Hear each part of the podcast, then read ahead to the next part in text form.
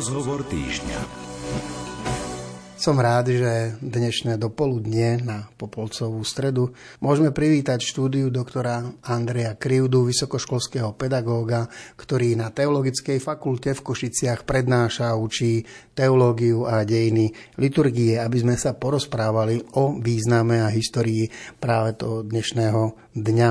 Hudbu pre nás pripravuje Diana Rauchová z Košického štúdia vás, milí priatelia, pozdravuje Jaroslav Fabian. Mnohí z nás vyrastajú v prostredí, kde sa to berie ako si automaticky, že dnešný deň je Popolcová streda, je to prvý pôstny deň, od dneška začína pôst, ale a tak ďalej. Ale poďme do minulosti a skúsme nájsť v histórii aj nejakú takú priamu súvislosť s dnešným dňom. Asi samozrejme nie je potrebné vysvetľovať nikomu charakter tohto dnešného dňa, Popolcová streda už pre každého znamená začiatok postného obdobia a ako taká, keď môžeme povedať v takom kvázi formáte, ako ju dnes poznáme, je dosvedčená najstaršie táto Popolcová streda od toho 11. 12. storočia to najcharakteristickejšie, čo e, patrí k dnešnému dňu, je už zahrnuté v názve Popolcová streda, teda vieme, že sa vykonáva pri Svetej Omši obrad toho značenia popolom.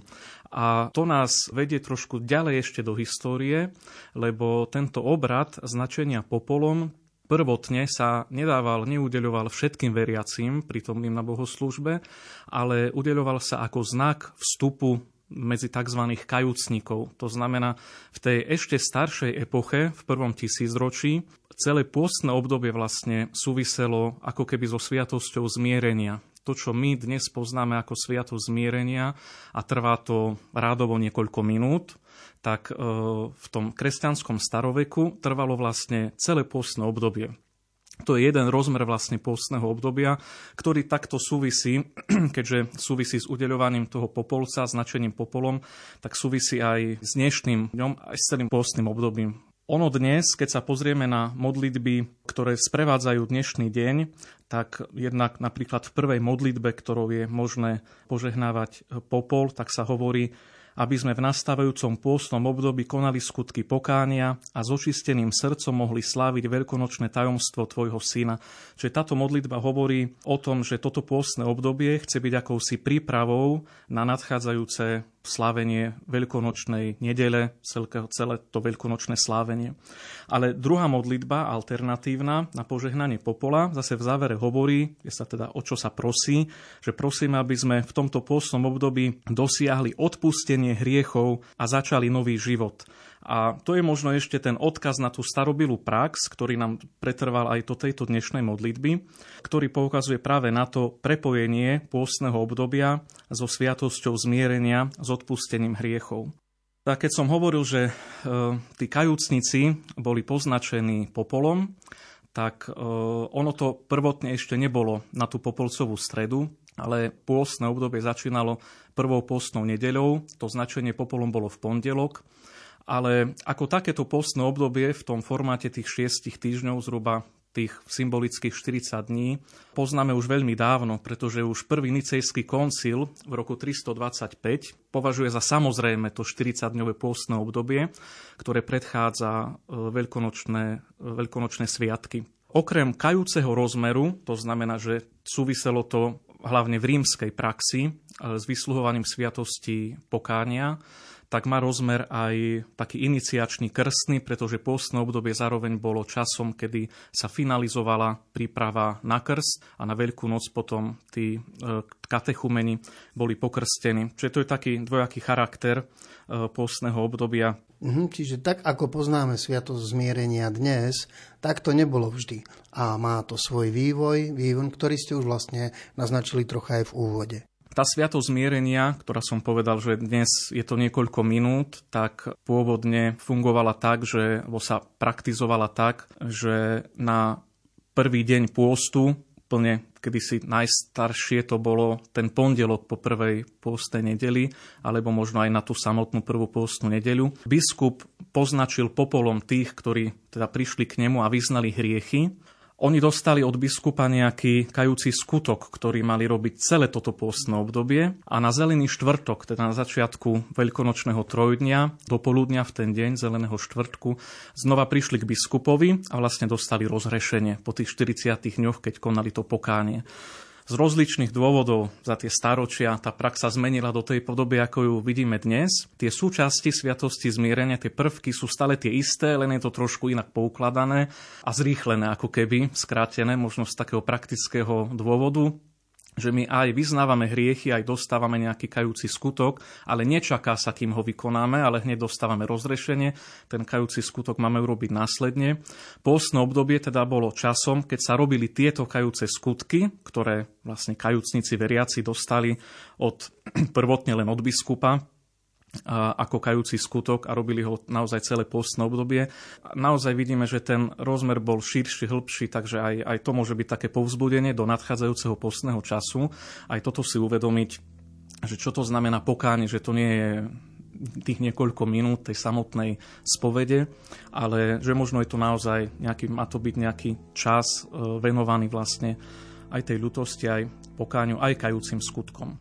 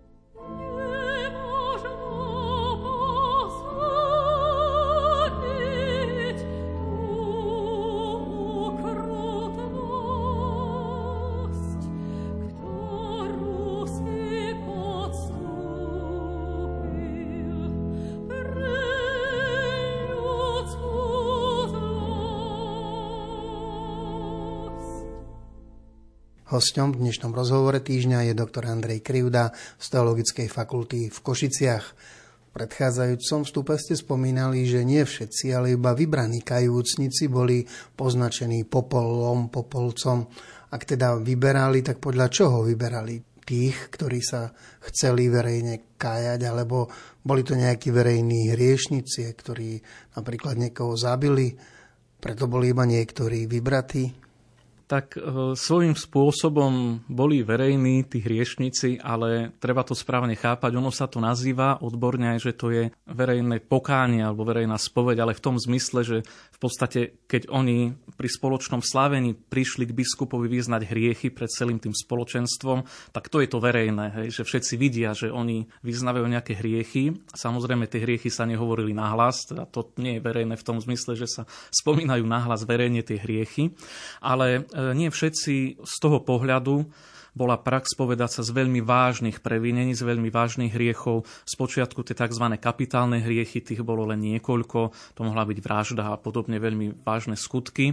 A neskôr postupne k tomu pribudalo aj viacej, ale v tej praxi, kedy ešte to tak fungovalo, ako som spomínal, tak boli to len také väčšie, väčšie hriechy, ktoré svojím spôsobom zrejme aj mohli byť v danej komunite, v tom spoločenstve aj známe, že ten človek niečo urobil, niečo sa dopustil, čiže bolo to také verejné. Ale len z tých, len z tých naozaj závažných, ťažkých previnení hriechov sa spovedalo. Tá prax sa až potom storočiami, oveľa neskôr. Napadá mi taká dnešná pozitívna paralela s tým kajúcnikom v minulosti v tom, že aj my si dávame dnes cez postné obdobia rôzne cvičenia, odriekania, predsavzatia, čo sú tiež vlastne skutky a veľakrát aj verejné. No v nadväznosti na tú starú prax sviatosti zmierenia, to vlastne zapadá do toho zadozučinenia, toho skutku pokáňa, ktorý sa mal konať celé postné obdobie, Čiže aj keď dnes z pohľadu sviatosti eh, to tak nie je potrebné robiť, ale sa to nevyžaduje, ale možno, že je to pekné nadviazanie na tú starú prax, aj keď tie postné predsavzatia eh, asi nikto si ich nedáva z, pohľad, z ohľadu na to, že vie o, tej, o tejto starokresťanskej praxi že je to také ako keby zaužívané samozrejme, ale je pekné aj toto prepojenie podľa mňa, že dáva to tomu tú hodnotu, aj takú silu duchovnú, že naozaj uvedomujeme si, že je to obdobie, kedy sa má konať ne, ne, nejaký kajúci skutok, že človek má sa snažiť čosi možno na sebe meniť, v čom si sa možno premáhať, k niečomu sa viacej donútiť a, a viac sa na to možno zamerať v tomto čase e, oproti iným teda obdobiam. Dobre. Hovoríme, že dnešné pôstne obdobie trvá 40 dní, ale vieme, že v histórii tomu tak nevždy bolo, ako to bolo v minulosti. Pôstne obdobie v rímskej tradícii začínalo 6 týždňov pred Veľkou nocou, teda 6 nediel pred Veľkou nocou. Prvotne začínalo nedeľou a práve kvôli tomu počítaniu tých 40 dní sa to potom posúvalo že nám začína už v stredu. Ono netrvá 40 dní, aj keď vlastne aj v latinskom názve, ktorý nájdeme v latinských liturgických knihách, sa to nazýva quadragesima, 40 aby sme povedali, 40-denné obdobie ale fakticky 40 dní netrvá. Keby sme si to teraz spočítali, je to spôsobené tým, že znova v tom kresťanskom staroveku, keď vznikala táto prax, formovalo sa toto obdobie, nedele sa nepovažovali za pôstne dni. To znamená, že tých 40 dní pôstneho obdobia sa počíta bez nediel a ak to počítame dnes od Popolcovej stredy až do Zeleného štvrtka, e, malo by to výsť 40 dní, ale bez nediel. Zaujímavé je, že v byzantskej praxi sa nepočítali do pôstu ani soboty. Ani soboty, ani nedele, preto to pôstne obdobie tam trvá dlhšie a začína už 8 nediel, teda 8 týždňov pred veľkonočnou nedeľou.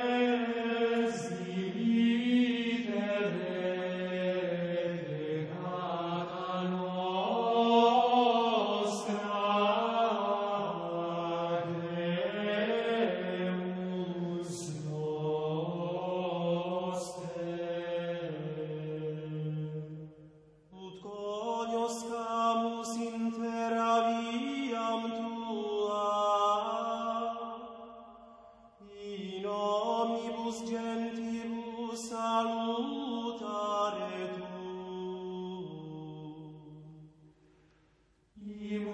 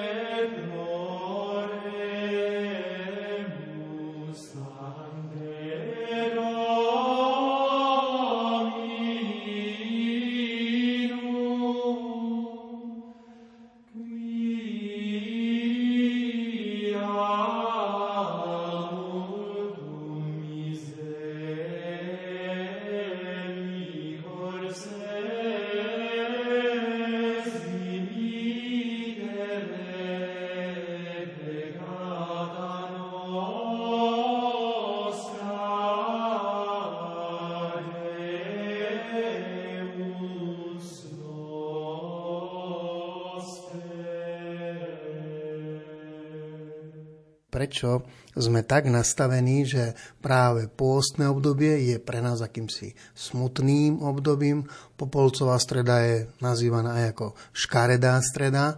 A na druhej strane je to vlastne prvý deň našich predsavzatí či dobrých skutkov naviac, možno, že aj sme po sviatosti zmierenia. Celé pôstne obdobie vlastne je poznačené takým aj útlmom, možno spoločenským, naozaj takým stíšením, keď e, vieme, že aj sa upúšťalo od rozličných zábav a tak ďalej, veď to súvisí s tým, že práve pred začiatkom pôstu to fašiangové obdobie je také radosnejšie. Um, asi um, sa to vníma negatívne len z toho prirodzeného pohľadu, že postiť sa, dobrovoľne sa zriekať niečoho, čo inak by som mohol mať, e, nie je pozitívne ani príjemné svojím spôsobom z toho, z toho čisto takého prirodzeného ľudského pohľadu. Tak asi preto aj ten deň dostal také pomenovanie, že škaredá streda. Pôvodne sa možno aj menilo to správanie, aj obliekanie, asi viacej chodilo sa v čiernom do kostola. S týmto pôsobilo trošku smutočnejšie, že aj ľudia nosili viacej tie tmavšie oblečenia.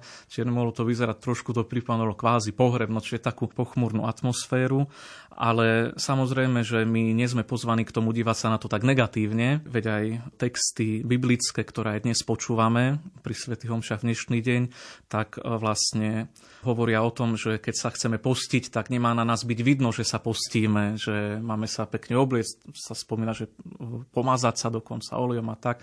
Čiže to je, to je slávnostné upravenie sa a postiť sa, modliť sa máme v skrytosti, hej, tak, aby nás iní nevideli, lebo dôležité je, čo vidí Boh. Ono to súvisí potom aj s takým tým formalizmom, nejde o to, aby sa veci robili len navonok, ale ide naozaj o, o srdce človeka, aby to srdce sa menilo, naprávalo. No a to druhý nevidia, nikto nevidí do srdca toho druhého, čiže to je naozaj len pred Bohom. Čiže pred Bohom máme byť skrúšení, kajúci a pred ľuďmi nie je dôvod sa tváriť smutne a, zúbožene, aby sme tak dávali najavo možno, že sa nejako prísne a, a rigorózne postíme. Napokon v dnešnej dobe žiaľ už ten pôst ani nie je to, čo, čo kedysi bolo, ale ja som čítal teda v histórii, že zrejme ani v tých úplne prvých storočiach ten pôst nebol až taký možno prísny počas celého teda obdobia toho. Boli tie pôstne dni, ako je samozrejme piatok aj dodnes, streda bola ešte pôstny deň, hlavne počas toho pôstneho obdobia. Ten pôst historicky spočíval hlavne v tom, že sa mohlo najesť iba, jeden, iba raz za deň. Obyčajne to bolo k večeru, večer. To možno my máme dnes pretavené do toho predpisu, že aj na dnešný deň platí tá pôstna disciplína, že sa môžeme nájsť len raz do síta. No. Čiže je to ten pozostatok toho možno starého predpisu alebo zvyku, že keď bol pôst, že sa e, mohlo riesť len raz za deň. Neskôr k tomu prišli, že sa e, vôbec nejedlo čo meso, nejaké mliečne výrobky a tak ďalej. Oficiálne dnes to už vlastne neplatí pre nás a a ono sa trošku poukazuje aj na ten iný rozmer, že e, tú kajúcnosť vieme docieliť nevždy len tým, že, e, že sme trošku striedmi v tom jedení, ale úplne inými skutkami ktoré možno, že viacej môžu pomôcť k tomu, aby sa to naše srdce menilo e, tak, ako je potrebné, aby sa zmenilo. Možno, že to odriekanie si jedla až tak nepomôže, možno viac pomôže postave a nám treba možno pomôcť, už každý to je sám posúdiť, že nepotrebuje pomôcť postave, ale možno tomu srdcu, že niečo zmeniť na sebe, tak vnútorne. A to možno zabezpečia skôr úplne iné, iné tie kajúce skutky, ktoré sa môžeme snažiť v tomto období konať.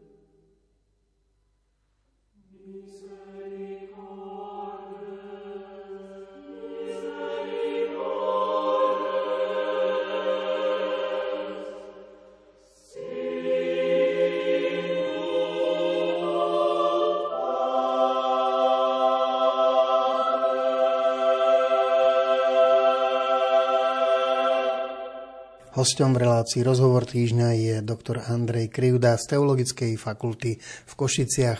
Je čas obeda. A ja si pamätám z detstva a dodržiavame to v našej rodine aj dodnes, že v rúre na pečenie sa upečú zemiaky v šupke, len prekrojené na polovicu, donesie sa z pivnice čerstvá kyslá kapusta a to tvorí hlavné pôstne jedlo Možno by sa to dnes už mohlo považovať aj za zdraviu, prospešnejšiu vitaminovú bombu, ako hoci čo všetko jeme. Takže ako je to s tým pôstom? Čo máme v pôste jesť a ako sa správne postiť? Musím povedať, že aj pre mňa je to skôr príjemné spestrenie jedálnička, ak by sme mali nejaké varené, varené zemiaky, kapusta my sme to tak mávali aj v kňazskom seminári. Taký bol zvyk, ale v podstate sme to nevnímali naozaj ako post, ale sme sa na to tešili, že je to také, také spestrenie. Čiže každý to môže vnímať veľmi individuálne, ale naozaj, ja keď poviem, že tak nebudem mať dnes rezeň, ale tú kapustu s tými zemiakmi, možno, že v dnešnej dobe, a isto nie pre každého, ale pre niekoho to môže e, e, pôsobiť priam e, ako, že, že konečne niečo iné ako tie rezň, ako ja neviem, hej, iné jedla, na ktoré sme každodenne zvyknutí. Čiže vôbec to nemôže, nemusí vyznievať ako nejaké postenie. Dnes, keď povieme, že teda sa nebude jesť meso, tak to ani nie je veľmi veľký pôst, lebo máme kopec ďalších vecí a možno ešte aj lepších a chutnejších a zdravších. E, možno sa snažiť e, odmietnúť si, odoprieť si nejakú sladkosť, nie, nie, niečo také, a to možno, že môže byť ešte ťažšie seba zaprenie, sa zrieknúť niečoho, ja neviem, možno kávy, alebo ja, ja, niečo, cigaretka, môže byť no, niečo iné. Zrieknúť sa možno tých sladkostí, si povedať na celé postné obdobie, nič, žiadne tie sladkosti nebudem jesť, môže byť väčší post, ako povedať, nebudem v piatok a v stredu a tak jesť meso. Môže to byť oveľa ťažšie pre človeka. Čiže je to individuálne, a osobne by som sa nesústredil len na ten rozmer pôstu v zmysle jedla. Môže byť pôst od mnohých iných vecí v dnešnej dobe. Môže byť pôst od nejakých, spomínajú sa ten internet, mobily a všeličo iné.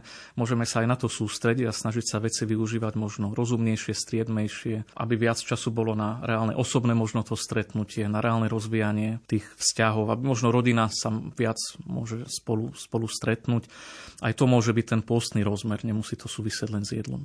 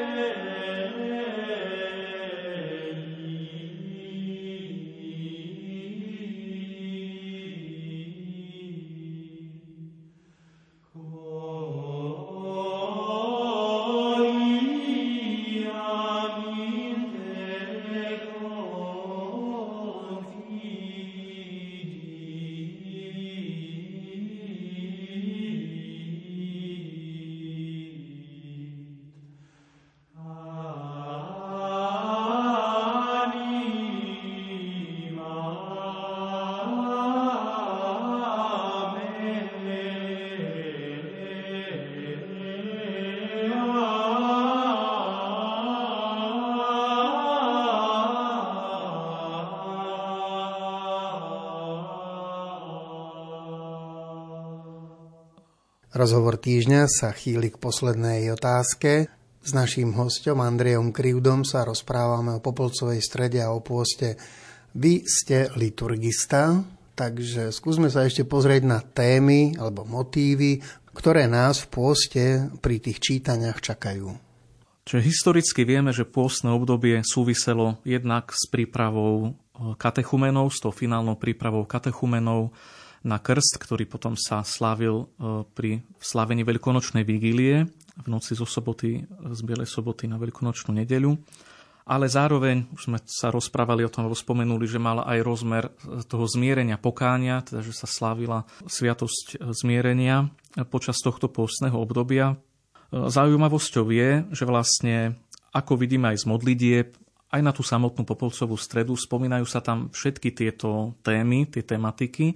My to máme dnes dobre rozdelené, alebo zaujímavo rozdelené aj v čítaniach na nedele počas postného obdobia. Máme tri cykly liturgických čítaní, na rok tzv. A, B a C, čiže ono sa to v tom trojročnom cykle stále strieda.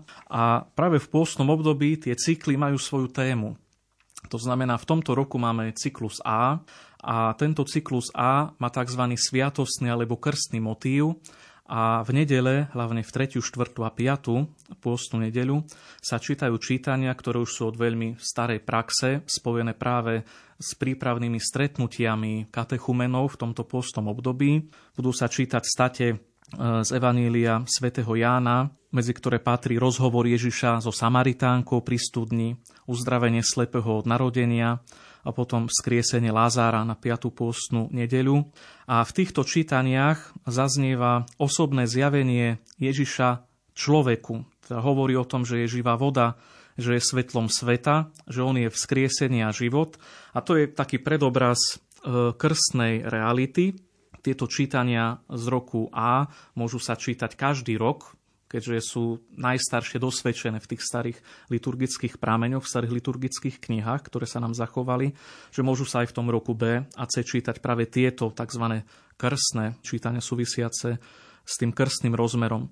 Ten krstný rozmer nemusí vyslovene vyhnutne súvisieť len s tým, že sa niekto pripravuje na krst, že bude pokrstený, ale aj pre nás je to príležitosť na to e, uvedomiť si svoj krst, trošku obnoviť si to, to také krstné zasvetenie, krstné predsavzatie, keď to môžeme tak povedať, možno si obnoviť v tom duchovnom rozbere, čo to znamená, ten môj krst, že sme pokrstení, či naozaj pre nás Kristus je, či aj pre mňa Kristus je živou vodou, svetlom sveta, nádejou na vzkriesenie, nádejou na väčší život. Cyklus B e, zase je tzv.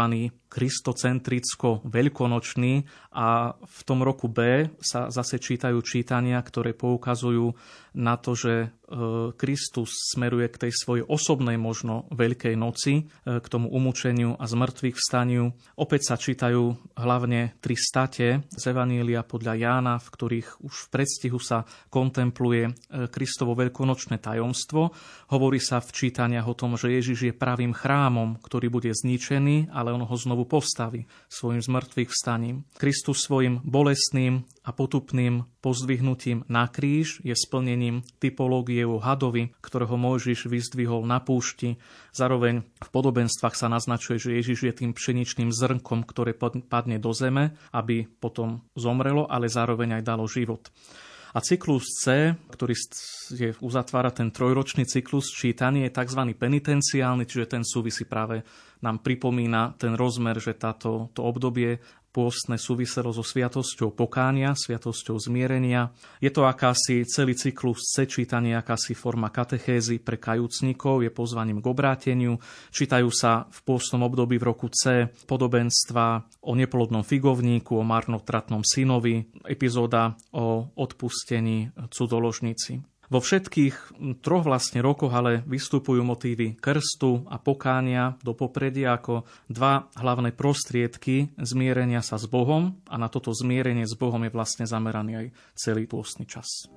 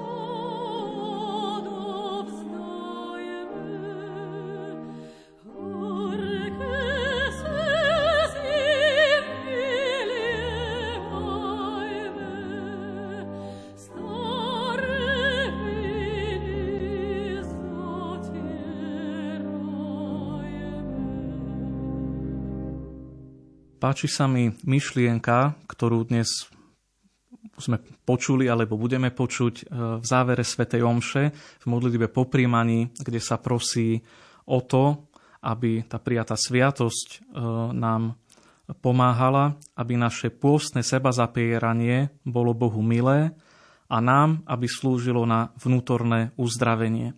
Myslím si, že to pekne vystihuje práve to, čo chceme v tomto pôstnom čase konať a naozaj sústrediť sa na to, aby sme robili také pôstne skutky, aby neboli len na to, že my si niečo pred sebou dokážeme alebo iným sa snažíme niečo dokázať, ale aby to bolo Bohu milé, naše seba zaprenie, teda aby bolo úprimné a ak bude také úprimné, tak bude slúžiť aj na, naozaj na naše vnútorné uzdravenie, posilnenie a vnútorný duchovný rast.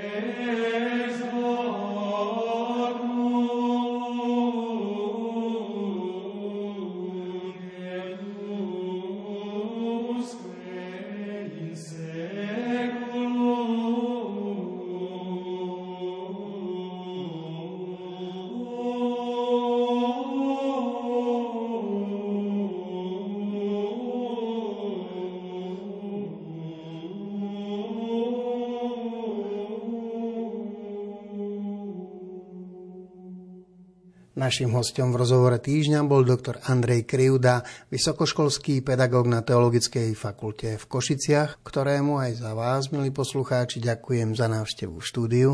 A ďakujem pekný deň. A rozhovor týždňa pre vás redakčne pripravili Diana Rauchová a Jaroslav Fabián. Z Košického štúdia vám želáme, milí priatelia, nadchádzajúci požehnaný pôstny čas. God